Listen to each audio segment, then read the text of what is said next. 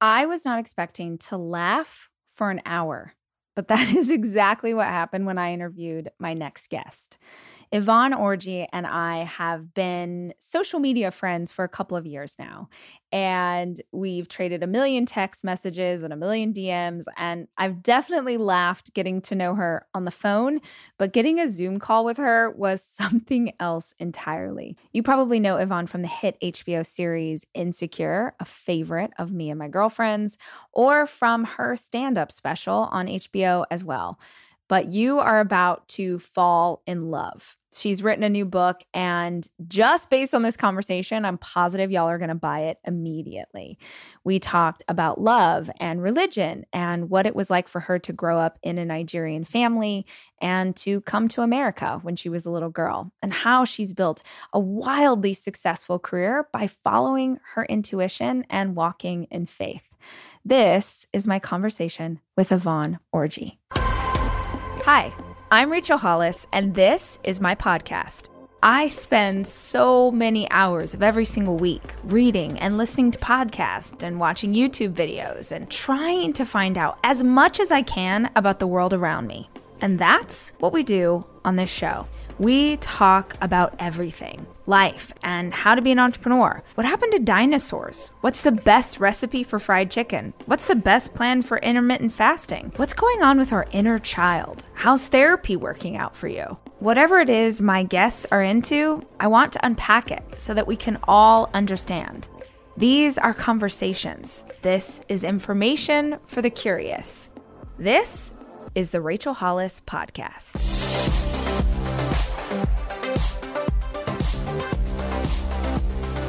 Will you sort of walk listeners through what you're doing, what you're up to, and sort of how you got to this place and how the story in the book plays into that? So basically, where where I am now is, I think it's a different season than where I was when I first wrote the book. But the, the conceit, the conceit and the concept of the book was just like, hey, I hate when you meet people who are successful and you ask them, like, okay, so what was it like on the journey? And they're like, oh, you know, started from the bottom, now we're here. It's like, yes, I I I know that Drake song as well. So what was it like when you were at the bottom and you tried to get to the top? Well, you know, you know, those days is gone, but we know, we're so happy to be here. I'm not getting a sentence. Like this is not this. I can't do anything with this. I can't eat off of this. I can't have faith for this. Right. And so yes, it, it's like either people are like they don't want to show the unsexy stuff, right? It's just like let's just let's just talk about where we are now. We we popping. It's like I under. Mm-hmm. And for me, I just wanted to be honest because I was going through it in real time.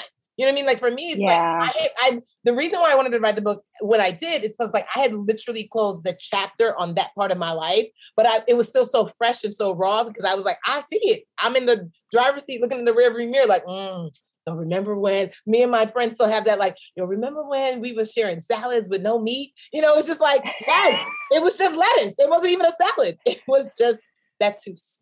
And we have these stories of like, yo, remember when we go to Chipotle and like adding guacamole would, would get us to the overdraft fee, yo. And I just, I just knew that I wasn't the only one. And I know that you can, it's easy to look at my life and be like, oh my gosh, she's made it. And it's like, yes, how's ever. Before we get here, let me show you what happened. And right. Me, yeah, and I just I wanted people to have a play by play. Like it, it's not necessarily going to be the same playbook because everyone's journey is different, but it is to be like you're not alone if you feel like it's crazy. You're not alone if you feel like I want to cuss Jesus out.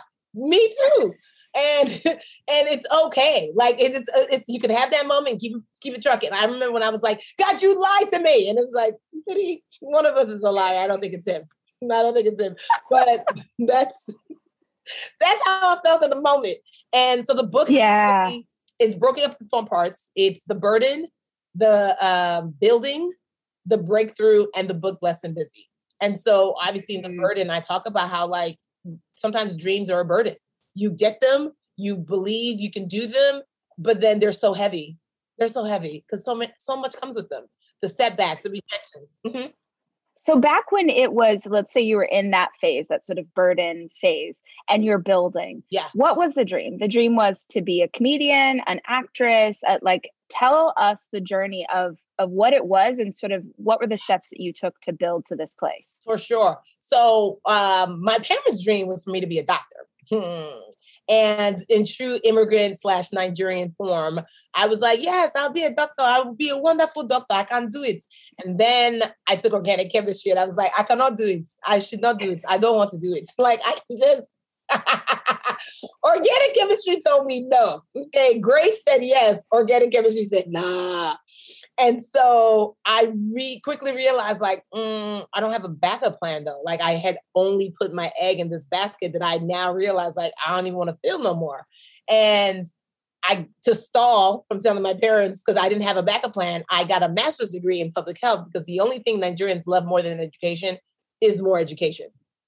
And so I got my master's. Wait, and and remind me, are, were you born in Nigeria or your parents were and they came here? I was born in Nigeria, so I came to America okay. six. So got it. I remember that in the HBO special, and it was so rad to watch you go. Like you're here and you're doing stand up, and then it's almost like you're showing like this is the place that made me and gave me this comedy to stay on the stage. So it was super rad. Thank you. Yes. So I'm getting my master's. Uh, I enter a pageant because like my brother hits me up and is like, "Hey, um, can you do a favor for a friend who's doing a pageant?" I was, trust me, I was not the pageant kid. I was bullied as it. I was bullied when I was growing up because I had a deep Nigerian accent when I came to America, and the kids were not feeling it. I was like, "Will you be my?" Right. They were like, "No, we don't want to." so, so I had this deep fear of rejection and so a pageant, I'm like, well, I mean, okay, great. Uh, maybe I was like, literally, my only decision to do it was like, I'm free on Saturday. So sure. And I think I wanted to feel beautiful. I'd been told so long that I wasn't pretty. So I was like, oh, I get to do a stuff. Oh, this could be fun. And then two weeks before the pageant, they call and say, well, what's your talent? And I was like, oh, no, I don't. I'm a child of immigrants. I don't have one. Like my only talent is to make straight A's. Like that's it. And they were like, well, everyone who's going to compete needs to have one. And so I I'd gotten saved when I was a freshman in college. So by this time I've been rocking with God for I would say five or six years. And I prayed. I was like, all right, well, I'm gonna do the only thing I know to do. Like, hey God, what's up? Uh help. It was a very simple prayer. And he came back and was like, do comedy. And I said, no. like what who do you think you're talking to? Like the girl who's afraid of rejection, you want me to stand up on stage in front of a room full of Nigerians because it was the, the Miss Nigeria and America pageant. It's very on the nose.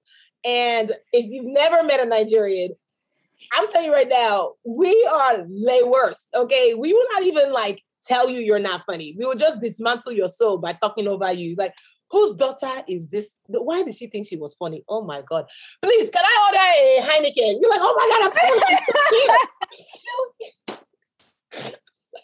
they would just they would just make you feel less than your best. And so I was like, God, like, no, like you got to give me something else. And I remember distinctly Holy Spirit saying, Well, what else do you have? And I said, You know, I don't have, like, I'm going back and forth with him. And I was like, You know, I don't have anything. And he said, Either you're going to learn to trust me or you're not. And that was it. He was not going back and forth. God was not going to have like a, a debate with me. right. You asked me for help. I gave you an answer. You don't like the answer. Were we good? And I was like, see, no, come back. Okay, all right. So I was just like, maybe he know. There's a, like I, I in the book I talk about moving from a morsel of, of a maybe, and I just was like, maybe God knows more about me than I know about me. Like I don't know what I don't know what that is, and this scares the crap out of me right now. But like maybe there's something to this. And so I, for the yeah. next two weeks, I walked around the house trying to figure out what was funny with this, like growing up with this dual di- dichotomy of being both Nigerian and American. And I did a five minute set. When I tell you, Rachel, I did not pause for laughter. I didn't even know to pause for laughter. I hadn't, I had no idea what comedy really was. I just knew that I used to sneak into my parents' room and watch Def Comedy Jam on HBO. And this is when we had the little box And then yep. and it was, yes. it was in one room and you like it was overheating. So I'm like, mom's gonna know we were here. So it was like, you know, one television had the box. And I just knew, I didn't even know set up punchline. I just knew that they would say something. And then after they would say something else, people would laugh. So I was like, I need whatever that formula is, I need that. So I was so afraid that I memorized my lines so that when people were actually laughing, it threw me off. I was like, can you guys stop? I just need to get I just need to get off the stage, please. Like, I don't need your laughter. Just get off the and so that was the first time I ever did it. And then afterwards, people were like, "Oh my god, do you do comedy at uh, baby showers and weddings?" And I'm like, "I do, actually, I do, because you gotta fake it till you make it." Right, right. And but after that, I was just like, "Wait, was this like a one time thing? Like maybe I was really good that week as a Christian, and God like came through for me." And I remember going back and I said, "Okay, God, if this is real, allow me to do it again and allow it to be good." and I entered a competition for this like DC's funniest college student competition. I was getting my master's, so I was like, I, it tracks, and I ended up winning for GW. And that meant I got to perform at the DC Improv, and it was just these little like morsels of wins that I kept getting, and I was like, now I'm hooked because it's not a hobby. Right. Now I found something that I didn't even know. Like God, this when you when people say it was a God dream, this is a God dream. I, am an immigrant. I did not know Hollywood was a thing. I don't know how people make money in Hollywood or a living. Comedy scared the still scares the crap out of me. So it was that thing of I know I don't want to be a doctor. I found something I love. I don't know what the end is though with this. Like I didn't know any comedians who were successful. I didn't know any comedians, period. And but that's where the faith walk came in. So in that burden section, it was like, I'm going to move to New York with $500, 400 of which are going towards an acting class. So now I'm going to move to New York with a $100. And on the bus, and I talk about this in the book, on the bus, going to New York from Maryland, four hours, I didn't have a place to stay. So I send a, a Facebook message like, hey, anybody got a couch for me to crash on? Um, heading to New York, be there tonight a woman I met one time doing public health work in Liberia hits me and was like, call me immediately. I call her. She's like, I have a basement apartment. My daughter just went off to college. You can stay there rent free for six months. As I'm on the bus to New York. Whoa. Luxury is meant to be livable. Discover the new leather collection at Ashley with premium quality leather sofas, recliners, and more, all built to last.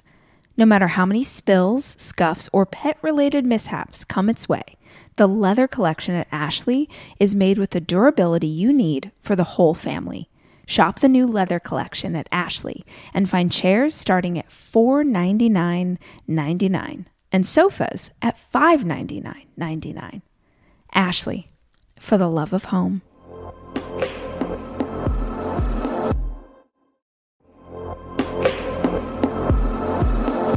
Debit card users, listen up. You've worked hard for your money. Now it's time to make it work even harder for you. With Discover Cashback Debit, everyone can get cash back on everyday debit card purchases. That's right, earn on things like gas, groceries, and even that midday latte. And to top it off, there are no fees, period. Yep, that means you won't be charged fees on your checking account.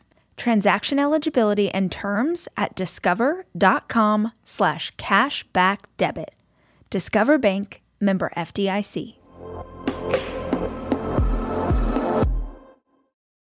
Well, I mean, it sounds to me like I love this reminder of sort of being led, right? So I feel like all of us are being led and we have this intuition and there's something guiding our steps, but not everybody continues to walk in faith or continues to walk towards where they are being guided. So, what do you think it was? Was it is it just a way you've always been or how did you know to keep following the instinct? Like there's a lot of people who let alone going to New York, but would never let somebody know publicly, hey, I'm going to New York. I have no idea what I'm going to do and I don't know where I'm going to stay. Like people wouldn't ask for help or or guidance in that way. So, what is it about your personality for people who are listening and they're like, dang, I really struggle with this? What do you think it is that allows you to keep taking those steps in faith? For me, it, I, you know, I say it like I just kept saying yes. Like I was like foolish, mm. like I was foolish enough to just be like, all right, like, hey, can you do this? Yeah, I mean, we'll figure it. Like I'm smart enough, we'll figure it out. And like, and it's not like I'm lying. It's just like, yeah, sure, this is so out of my element, but like, let me try it. Men do this all the time. Men are like, right. they're not capable of something, and they're like, yeah, sure, I can, I can totally fix that car. It's like, or right. a mechanic, you know. And right. So it's just, and I think too, for me, I was not interested in playing church. It, I, I, will say, the Nigerian in me is very. um I'm trying. I'm actually undoing it. So this is a new phase of my life. I'm being less Nigerian. it's it's very hard. But you know, we're we, we're born perfectionists. Like I literally have a tattoo that mm. says Nigerians don't finish last. Like Naija no dey carry last. Like it's a saying of the country. It's like our like our motto. And but then that adds so much pressure to always be first. That adds pressure. Right. I kind of took that same I will always be first with religion. Like I was just like, no, it, it seems pretty simple to me. God says do this and then there are rewards attached. Okay, great.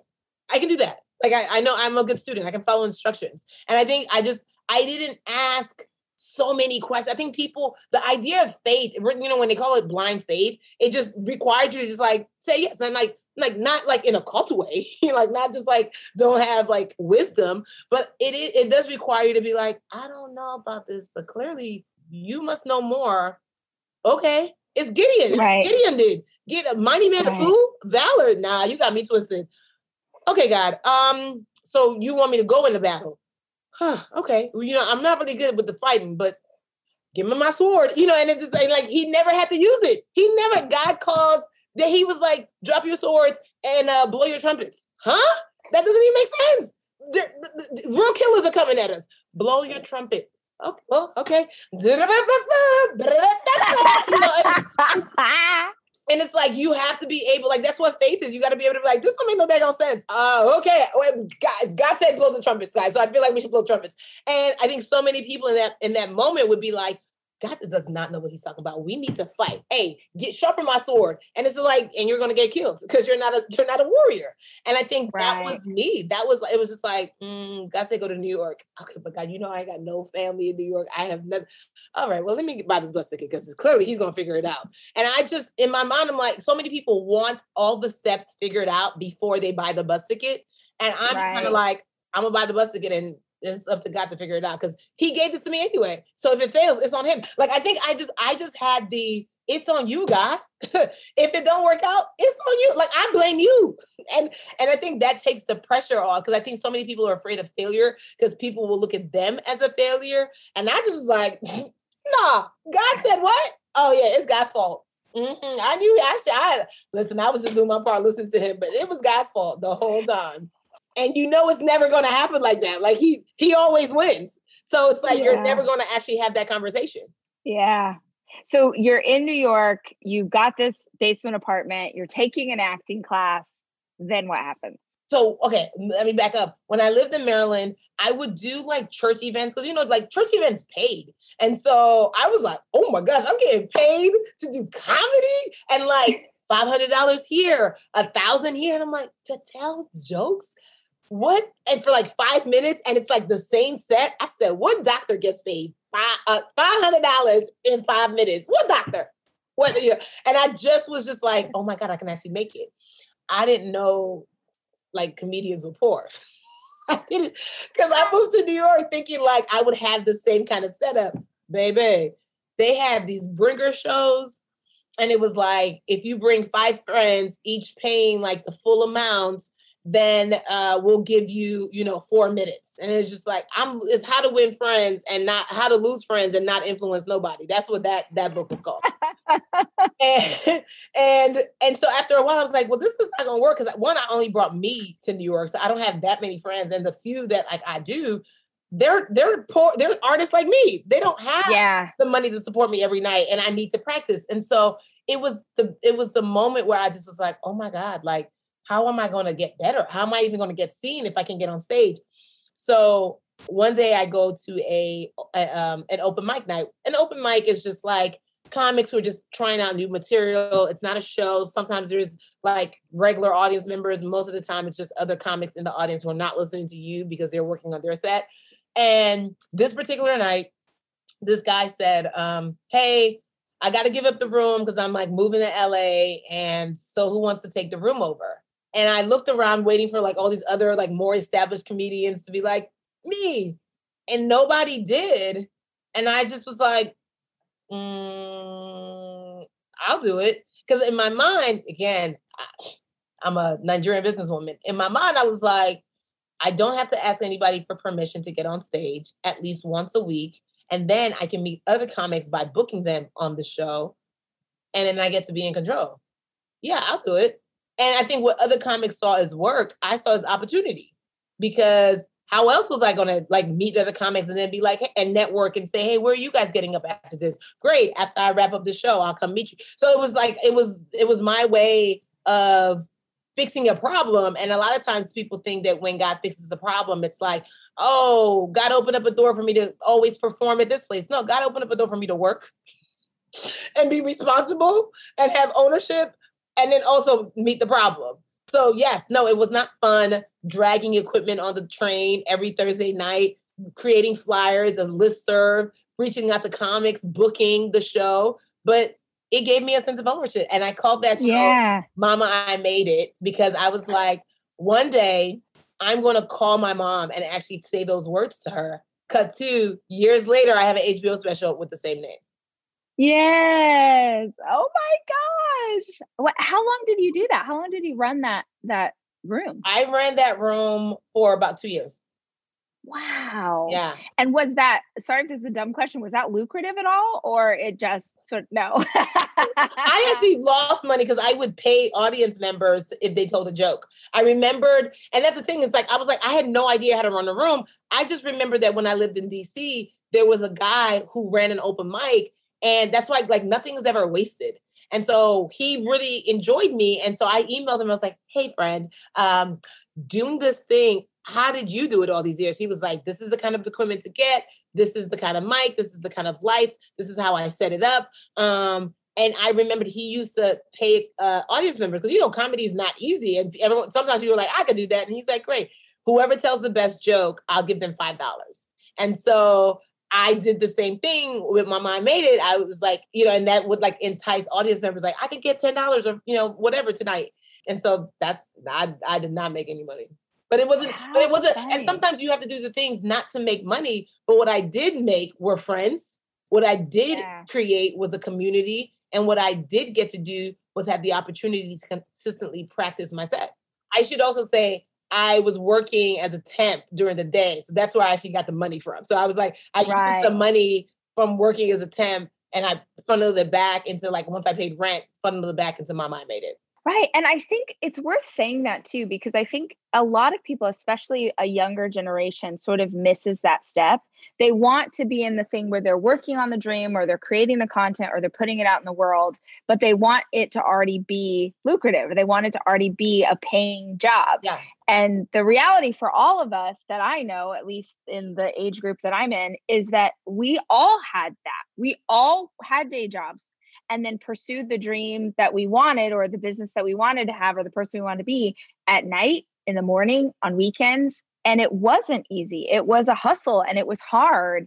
When did you feel like you started to get traction so that you started to like, okay, now I, this can actually be my gig?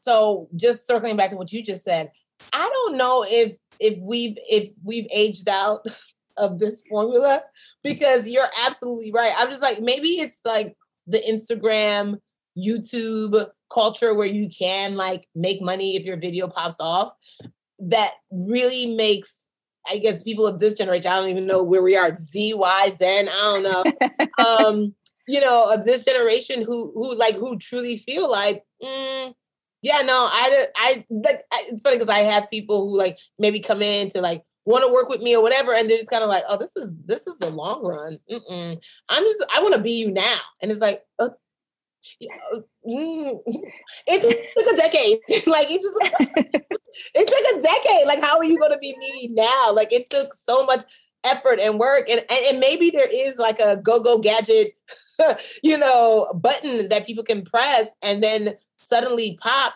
I didn't know, I don't know that it exists. And if it does, please send it my way. Can I Amazon Prime it? Right. It's it's just like it's like the new norm. And to almost find a young person or a, even a grown person who is like committed and dedicated to like the process of like, yo, I know like sometimes you have to serve and you have to work hard and like, and then you like your time comes. Even for me now, like I am number two on a show. And yes, I get benefit from that. But my goal, the whole five seasons of shooting was like, I'm here to serve Issa Rae in her vision. I'm here to because one day someone will serve me in mine. So how I oh. if I trick this off for her, it's gonna get tricked off for me. So but yeah, what a beautiful attitude, and also a very rare one in the industry that you're inside of.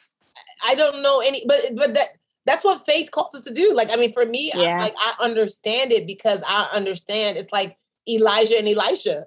like Elijah was a Elisha was a jerk, okay, it was just like, I ain't asked you to follow me. God did, and it was just like, okay, well, I'm here now. Um, and was a straight up jerk. But Elijah was like, yo, I, I recognize the exchange. Like, I'm just here. Let me go sell off my cattle. Let me go kiss my parents goodbye. Like, what's up? What's popping? I, I got you.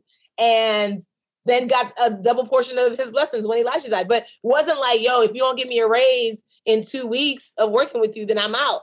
it's like, okay, well, God bless. You know, we love talking about uh, you know, Boaz and Ruth, but like we forget talking about Naomi. Ruth was like, right. My husband is dead and gone. My her sister-in-law was like, bye. All good? All right, cool. I'm gonna just go find another husband because this is crazy. I need some kids. And Naomi was bitter and angry. And you mean to tell me I'm gonna be with a disgruntled woman? But yes, my people, your people will be my people, your God will be my God. Where you go, I will go and she went straight to a field, and that's where her boo was. So it was just right. Like, there is an exchange in serving, but I think people miss that step because apparently being number two or being an employee is not sexy because a boss is where it's at. And I talk about that in the book. It's like everyone's like trying to Orville Redenbacher their lives and just pop, pop, pop, pop, pop. And it's like, mm, okay, you're gonna pop quick and and drop fast. Oh my gosh, so good. Because also, so like, Rachel, like there's because there's it's not even like you don't want to pop, and God will cause you to skip steps. Like God caused me to skip steps, but like in the seasons when I wasn't popping, He was developing the thing that you can't develop when the light is on you. Right? You, your talent is always going to be there. Like you, I can learn to act, I can learn to do comedy, but the character is like, can you learn to be a good person? like mm. before the checks come can you learn to like manage your money before the zeros come? Can you like what like can you learn to still like love me no matter what is presented in front of you? Because it would have been too late to see zeros and see opportunities without getting my character and like my like love of God in order first because I'm like Jesus who Gee, yeah, right. well, I, it's such a good it's it's a good um, thought too because I think people get that wrong. I think that if you are working toward uh, a financial abundance and wanting to create wealth and wanting to have these things, which like get it, live that for sure. Um, I think the step that people or the piece that they get wrong is that they think money is going to change them. Money is a magnifier. Mm-hmm. Money just magnifies what is already inside of yeah. you. So if you don't establish those, I love that reminder, establishing those characteristics now and creating the infrastructure now for the person that you want to become when you do have more resources and you do have more access and and all of that is something you can't know till you're on the other side of it. I am taking my four children away this weekend to go skiing. And I think if you're a parent like me, you understand how important it is to have a kitchen available to you when you have four kids, which is why Airbnb is always the place that I head to just make the vacation easier. And I have always used Airbnb as a place to stay, whether it was for work or family or a girls' weekend. But more and more, my friends are using Airbnb in a totally different way as a business as a way to invest in property and earn money for it. While you're away, your home could be an Airbnb. Hosting can easily fit into your lifestyle, and it's a great way to earn some extra money. Your home might be worth more than you think. Find out how much at airbnb.com/slash hosting.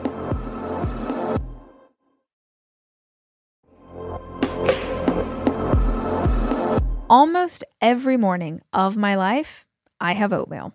Seriously, during the winter, having something hot in the morning really makes a big difference in my day.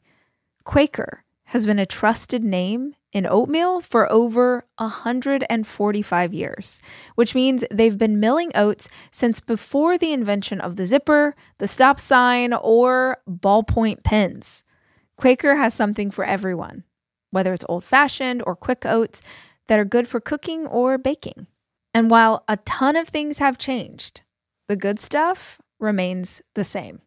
Quaker, getting up to some good since 1877. Look for Quaker Oats at your local grocery store.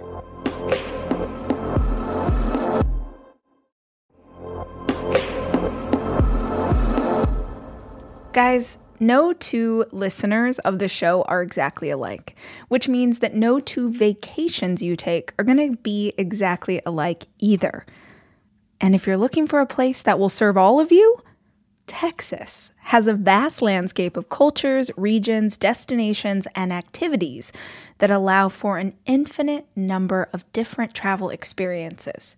I love Texas so much, I moved my family there for five years. Because here's the deal Texas has it all. Are you a beach person? We got you. If you love a rugged vacation, not my jam, but there's plenty of campgrounds, hiking trails, and state parks galore. My favorite part about Texas? The food. It is the thing I miss the absolute most. Whether you love barbecue or Tex Mex or just want to be in cities that take their food very seriously, you can enjoy live music, visit internationally recognized art museums, and check out thrilling cowboy experiences. Visit traveltexas.com slash get your own to get the only trip to Texas that matters. Yours.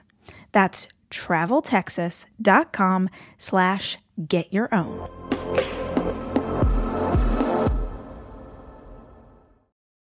So do you think that you had sort of patience in that in that season of like being planted and like you're growing was it hard? Did it feel like tension or you were like no there's a plan it was a lot of it was a mix of both. It was a mix of all of those emotions because in the beginning you're like okay i get it god i see what you're doing god all right i will serve you i will honor you yes hallelujah. And then you're just like mm, but god i really also want to eat twice a day at least. And I, like, like this is now rough. This is now hard. This is now gangstar and you know, I had I hit my wall where you know we all get that kind of like righteous indignation. God, I have been serving you. I even I am the only one left. You know, Bishop Jakes has this amazing series called Conversations in the Cave, which is where Elijah was like doing everything. You know, he challenged the sons of Baal. Like he was like, I'm a prophet. I'm out here doing doing the good word for the Lord. And then um, well, who was the queen who was like, I promise by tomorrow you're gonna be dead.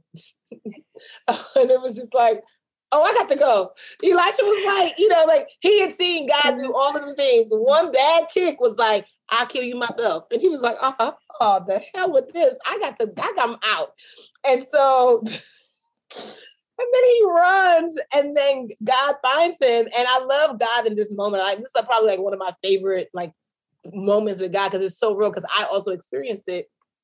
And God was just like, it would have been so easy for God to be like, fam, so all the blessings I done showed you, like you just forgot about that because one person said they won't kill you. Really? I can't stand my kids. Like it would have been so easy for him to just write him off, but he said, no, sleep and eat because you're not you when you're hungry. You're not, it's a Snicker bar. Just grab it, boom, take it, I feel. Like you not you when you're tired and you're hungry. And then Elijah woke up, he was like, Nope, still not ready. You got to rest. And sometimes when we get our backs so backed up in a wall, we're mad at everything. We're mad at God, we're mad at ourselves for listening to God. We're we're like we feel like we wasted time, we've wasted years and like have just gotten nowhere. Because for me, I was like getting spurts. It was like, ooh, yes, okay. Um, and what happened for me is I started making money, and I moved to. By this time, I moved to LA, and I was working in a writer's room.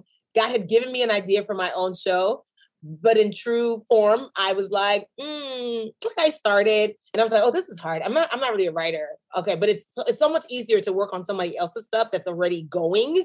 So because I had a servant's heart, I was like, I will also, I will work for you guys. Yeah, no, I'll do it. Girl, shows got canceled. They moved on, created other shows. I didn't move on with them, and so now I'm like, wait a minute. I, I mean, I served. I thought I was just gonna like go with them. Like God, literally everything started shutting down, and I was like, I'm by mm. myself. And that's when I hit rock bottom. I was like, I was like Elijah and, and Elisha in the same way. Like, God, I, I, was rocking with you. I was doing everything. God's like, yeah, my hand was in those things, but I told you to do something that you never did. And I was like, oh, I didn't know you were serious. Like, I didn't like like right now. Like, you wanted me to do it for real. And he was like, as I'm like cussing him out on Sunset Boulevard, like not like for Christmas, but like, I'm tired of you. And I'm crying because I know like you can't really be tired of God, but it just feels good to just be like, I'm slap boxing with him in the streets. And that's when he was like, What's in your hand? And I was so when I tell you pissed off, I said, Is he giving me another riddle?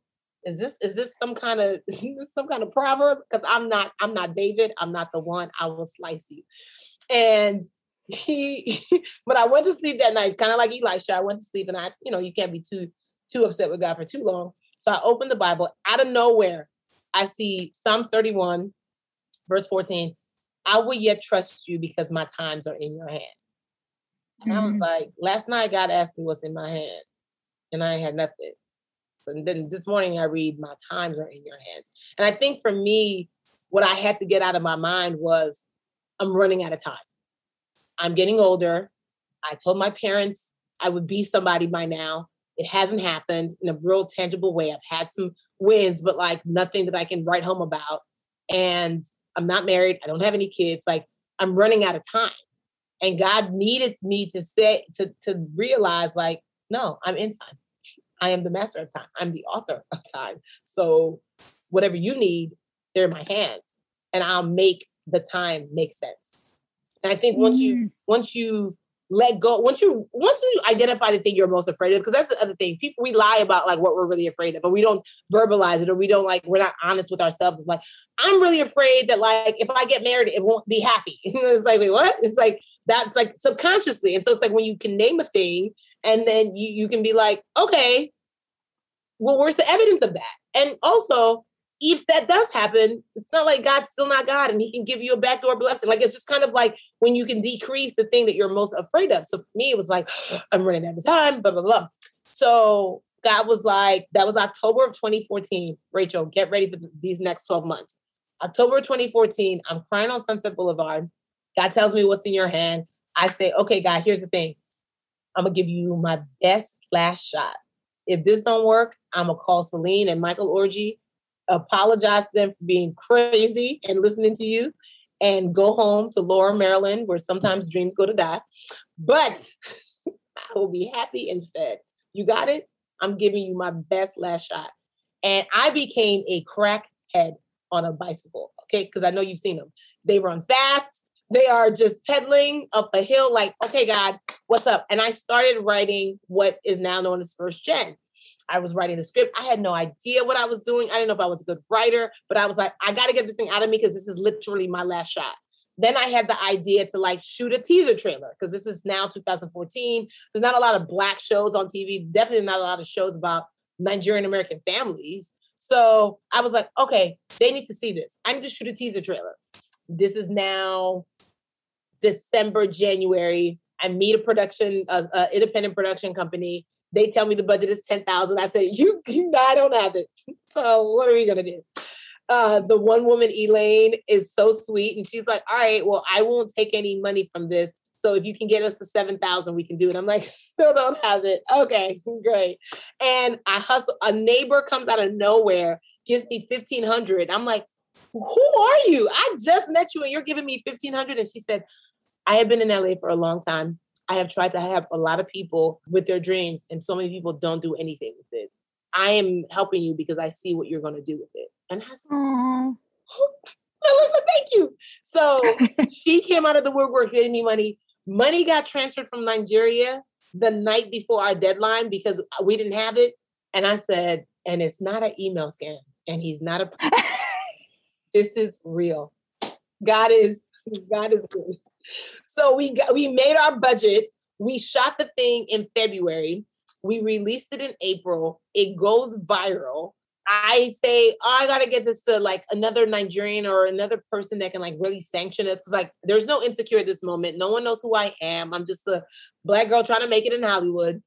Uh, we cold called David Oyelowo's manager, and I'm just like, it would be really dope if David, you know, sanctions this. David comes back and is like, This is the story of my life. How can I help you? What do you guys need? I'm like, Oh my God. Uh, he shows it to his mom. He's like, I showed it to my mom. She really loved it. Like, well, that's great. Mrs. Oyelowo's lovely. And he's like, No, no, no. By my mom, I mean Oprah Winfrey. I was like, That's what you call her?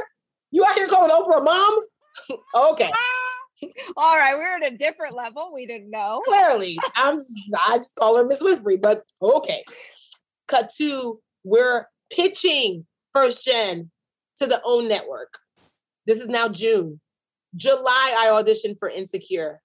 August, I book Insecure. October of 2015, exactly a year after my breakdown on Sunset Boulevard, we shoot the pilot for Insecure and we get greenlit. Wow.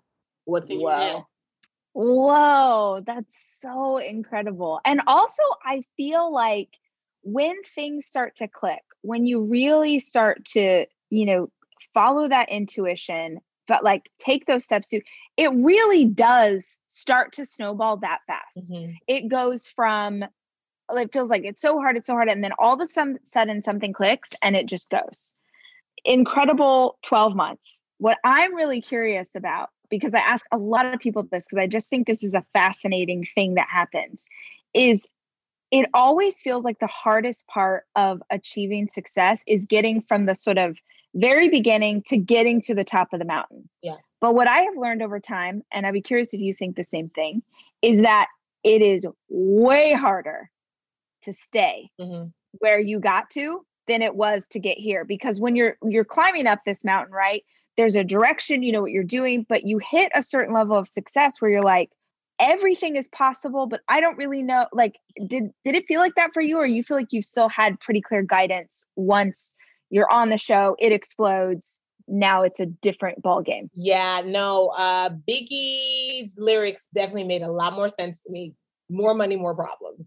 Like I was like, it sounded like a really dope, like, like, hey, yeah, more money. And then you get it, you're like, oh my God, he was right. I owe him a royalty check. Like he was right. Cause when for me, I trusted God so much to get it.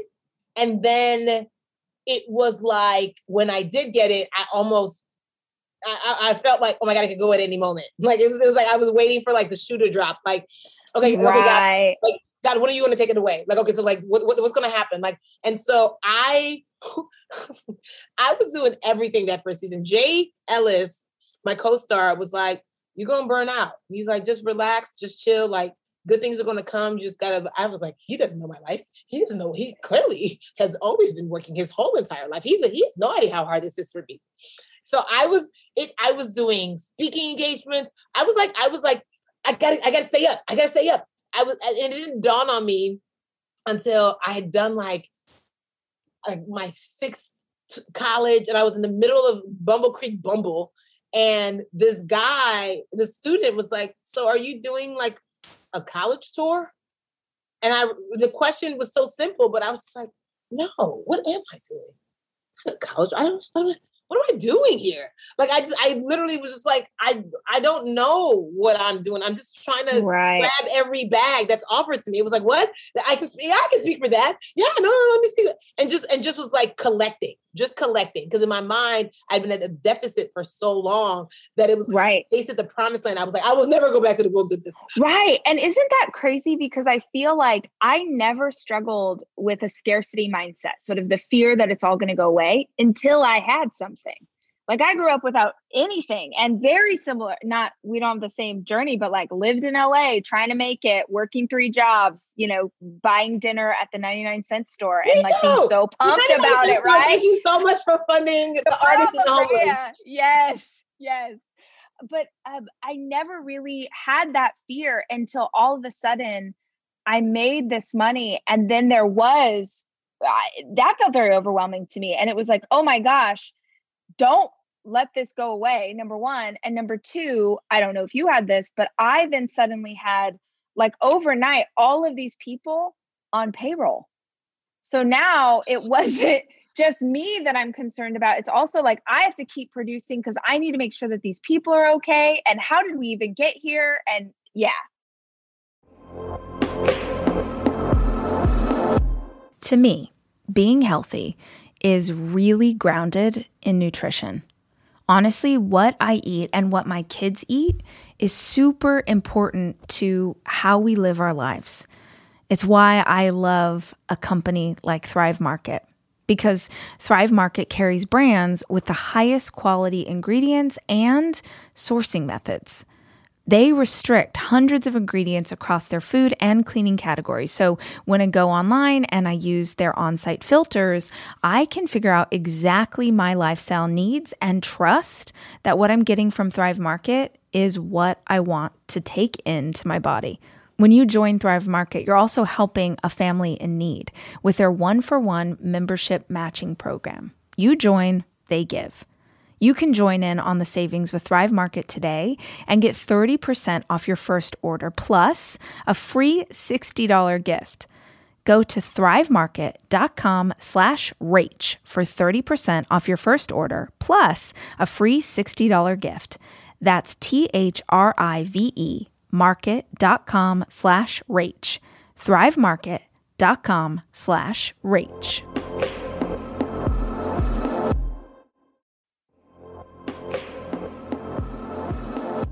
This episode is brought to you by Progressive, where drivers who save by switching save nearly $750 on average. Plus, auto customers qualify for an average of seven discounts. Quote now at progressive.com to see if you could save. Progressive Casualty Insurance Company and Affiliates. National average 12 month savings of $744 by new customers surveyed who saved with Progressive between June 2022 and May 2023. Potential savings will vary. Discounts not available in all states and situations.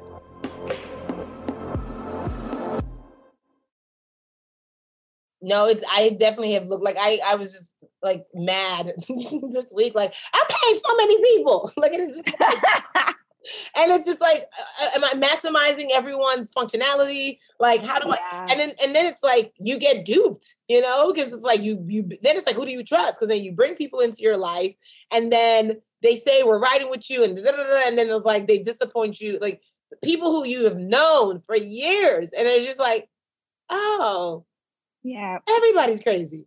Like just, yeah. you know and, and but then you still have to keep your heart right and love people and like trust people again because it's like you know i'm bringing people into my home now. I'm bringing people into like my close space. And it's just like god this is hard. It's hard to yeah. keep believing. And at this point in my life i will say like i was definitely a like seeing through eyes of faith only you know like if you were like i love god i'm like oh my god you too great like there was no discernment there was no like let's yeah check like when you say you love god like what do you mean and i just like and I, and I quickly found out everybody who says that doesn't mean it.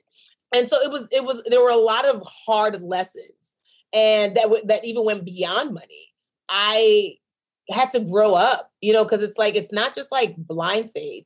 You have to have wisdom and you have to have discernment. And, and for me, it, I was always clear career wise of like what I want to do, but then my mission, I had to always check my motive. Like, are you doing this because I'll never forget a friend of mine asked, so what what is the goal for you? She was like, what is the goal for you? And I was like, oh, it's easy. I want to get an EGOT. And most people, when you say, I want to get an EGOT, they're like, oh my God, it's amazing. Yeah, it's amazing, which is a Emmy, a Grammy, an Oscar, and a Tony. So it's like literally all the major awards. All of them. Yeah. Um, and so she goes, she's Nigerian too. So she was like, Are you saying that because you really want an EGOT or because you think it's like the Nigerian thing to do? like going to Harvard Medical School. And I was like, okay, all right, challenge accepted. You, I wasn't expecting a follow up question.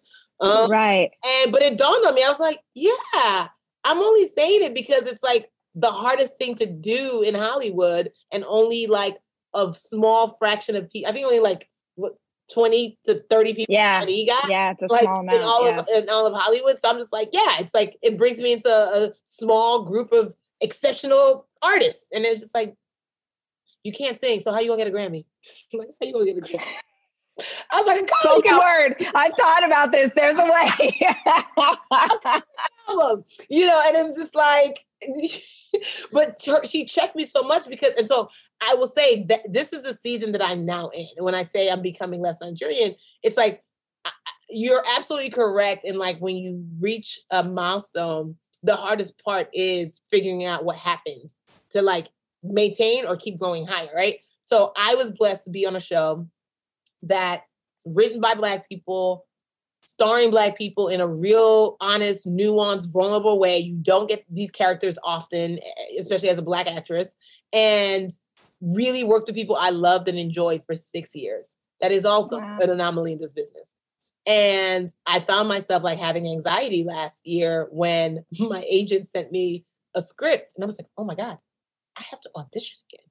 I have to i have to go back into possibly getting rejected again i i I have I've always I've had a safety net for the last six years and didn't have to worry about it. Now I have to like, and I was like, I, I retire. I'm good. I'm done. I'm done. and you know, Jay Ellis again, we, you know, we're going through this thing, and I just was like, I'm, I'm chasing the same high. And I don't know that I'll I'll be able to work with the likes of people like you again. Like, how does that work? I'm now coming into that zone. And when I tell you, when I say I'm becoming less Nigerian, it really took a lot of work with my therapist for her to like get me out of the perfectionist zone. Because it was just mm-hmm. like, not only do I have to be the best, I have to, you know, everything has to be perfect. And it's just like, because it's like the Nigerian, like Nigerians don't like vulnerability. It's like, no, never let your house be dirty. Never let them see, you know, it's like, but everyone's going through something. No, no, no, we are well. God is good. All is well. And it's like, mm, okay. And for me, I had to let that go and and and be. And she, I remember my therapist once She said, "Why don't you be messy?" I was like, "What kind of advice is this? I want my money back." You know, she was just like, "Things will happen. Let things fall." I'm like, "Nothing." I spent my whole life making sure nothing falls. Yep because if it yeah. does, I fall and I break, and it's just like that's like getting off of trusting God, right? It's it's really yeah. like you're you you say you trust God, but then you're trying to be God. And this year on my vision board, I was like, okay, God, I want my word to be ease and flow. That's it. I want my word to be ease and flow because I know hustle and grind. And the problem when you ask God for something, He'll give it to you. You may not be ready for it. So I was just like, and he told me specifically, he was like, you're not going to have the capacity to use your strength and your energy in the way that you used to, either promoting the book. I, we were still filming season five. So I was like, I can't do a press tour like I want to. Plus, it's a pandemic, and you know, whatever. And I was just like, okay, mm, you want me to have ease and flow with the, one of the things I worked the hardest on? No, no, no, God. I I know hustle and grind gets me to the, the destination that I want. And he was like, it also gets you burnout. So I'm going back and forth. Mm-hmm. So I'm like, okay, great. If I do ease and flow, let it be successful. Yay. And then I, you know, then I eased and flowed my way into it. And I'll never forget when I didn't make the list, I was like devastated. I was disappointed. I wasn't devastated, I was disappointed. And there's a difference. Devastated is like, what is life? Disappointed, it was like, God, I listened to you. I did the thing that was very hard for me to do. And I had a goal in mind. And I didn't reach that goal. And now I'm a little upset. And he was just like, Who said it wasn't successful? And I was like, Wait, what? He's like, Who said? Because from my book tour, I'm guest hosting the Ellen show. From my, right. Yeah, from my book, like I'm guest hosting the Ellen show. I got to talk with Dan Levy. Like, like so many opportunities. Like people are text or DMing me every day talking about how their relationship with God and just like they're finally get, eh, making the steps to do the thing that they know they have been like lollygagging on for the last how many years and just like literally thanking me for writing the book. Again, God is like, who said it wasn't successful? And I was like, yeah. Okay. Okay. And again, the hard thing now is just resting in knowing the thing that got me this far is not the thing that'll get me that far. Yes, the thing that got you here will not get you there. Yeah. And it also looks like I think this is another interesting side effect of achieving success in a certain way is that all of the people that surround us then want us to continue to achieve success in the same way. Keep writing the same book, keep being the same woman, keep acting in the same kind of things. And I actually think the greatest and most beautiful challenge once you have achieved success is what does evolution look like for you personally? Yeah. Like the one of the most beautiful things is this idea of letting go of something and i always think it's interesting when we sort of call our shot we we ask god we ask the universe we're like i want ease and flow and we think that that is what we will be given but the reality is that we're actually given opportunities to practice the thing that we say we want absolutely which is way harder. So hard. I'll never forget when like my schedule was was was free and i was just like oh my god i'm so lazy. Oh my god i, I, I should be doing something. I, i'm normally juggling three things at a time and i remember just like when i had one thing and i was like what in the heck? And my ther- and i had a therapy session i was like i feel so lazy. And she was like do you feel lazy or is your body finally catching up from a decade of rest?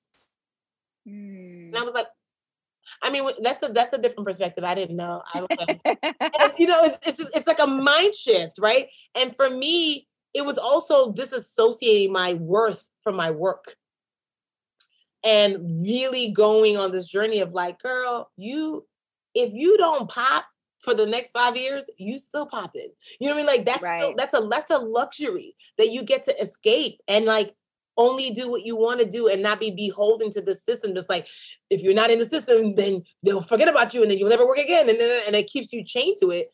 I have taken so many vacations this daggone pandemic. I was like, hey, what do we have coming up? You know what? Uh, let me go. Just it don't even matter what we got coming up. I'm out. I'm by myself. I've been to Italy. I've been to Morocco. I've been to Bora Bora. Just living my best life because I'm also kind of like, oh, when my husband finds me, he's going to have to understand that this is what I'm accustomed to. So if he cannot uh, contribute or like accept this life, then we're not gonna make it. You know. But it was also right. finding what what do you like what do you enjoy? Not just what you think you have to like or think you have to enjoy, think you have to do, think you have to be in order to like maintain, but like, hey, discover you anew. It's a new season. Yeah. And that's yeah. where I'm at. Love that. For listeners who are digging this conversation, and I know they all are, will you tell them where they can find the book? Is there an audiobook? Did you narrate it? Because we all want to hear your voice telling these stories. Like, give us all the juicy details all the about tea. where to find so, it. So, bamboozledbyjesus.com bam. Let me see. Bam, bam, bam. There she is. Yeah. Um, bamboozledbyjesus.com. You can find it on Amazon. It's available on Apple. I do narrate the audio. And let me tell you nice. right now, I will tell you right now, it is this is not your mama's or grandmama's Bible study. This is if DMX, Cardi B, and yeah, and maybe Mary Mother of God wrote a book uh, about about their lives, it would be it would track. So I I, I speak very conversationally because I wanted the audiobook to sound like a podcast. Yeah. Or just like a conversation amongst friends. And the book reads very, it's it's a very easy read. It's written colloquially. It's just like, hey girl, how you doing? Like I I was writing it like I was talking to a really good friend. And so that's yeah. how it's going to come across. And then I sprinkle stories about my life and the journey, and then I, I kind of cement them with Bible stories that are very told that are told again like DMX wrote the Bible. Nice. yes. like I do. and then I may call Abraham the first F boy to ever exist, but it, it, You'll find that. That feels right. That feels right. I mean, the whole um, then, thing. Let's. I mean, and then like she gets pregnant, it's her fault. That's f boy behavior. But father of many nations, sure. Um, and then is this the last this the last season of Insecure? Is that right? Last season of Insecure. We're saying goodbye. It's season five. Um, it's yeah. premiering October 24th on HBO and HBO Max, and uh, it goes until Christmas. So yeah, it is honestly my two of my best friends. It is their favorite thing on the planet, and they're very sad that it's the final season. But also, I love when creators do that. I love when creators are like, we did it. We did this thing and we're not going to run this into the ground and we're not going to go on for 15 seasons just it's like that thing like oh we could keep cashing these checks but let this stand on its own and be the story that we told. So um, it's going to be really cool. yes Issa, we have a, there's a lot of loose ends to wrap up in this season so i'm excited. Who what's happening who's with who uh, yeah we're all going to check it out. Yeah. and then tell everybody where they can find you on social because you're always so funny and you wear the best outfits that that alone should be inspiration enough to go follow your Instagram. Thank you. At Yvonne Orji. That's O R J I on all socials, basically. Awesome. Yvonne, thank time. you so much. Thank you so much for the time and for sharing your stories and making me laugh for an hour. I should have anticipated that, but I'm I'm really blessed to have you today. And I know the audience is gonna love you wishing you all success with all the things and with all the rest. Thank and the you. ease and flow. Thank send that you. energy your way. I'm so happy Thank to see you. you're happy. I am. Yeah. Your happy is yeah. infectious. I love it. The Rachel Hollis podcast is hosted by me, Rachel Hollis. Our show is edited by Andrew Weller, with additional production support by Sterling Coates. Our executive producer is Cameron Berkman. The Rachel Hollis podcast is a 3% chance production.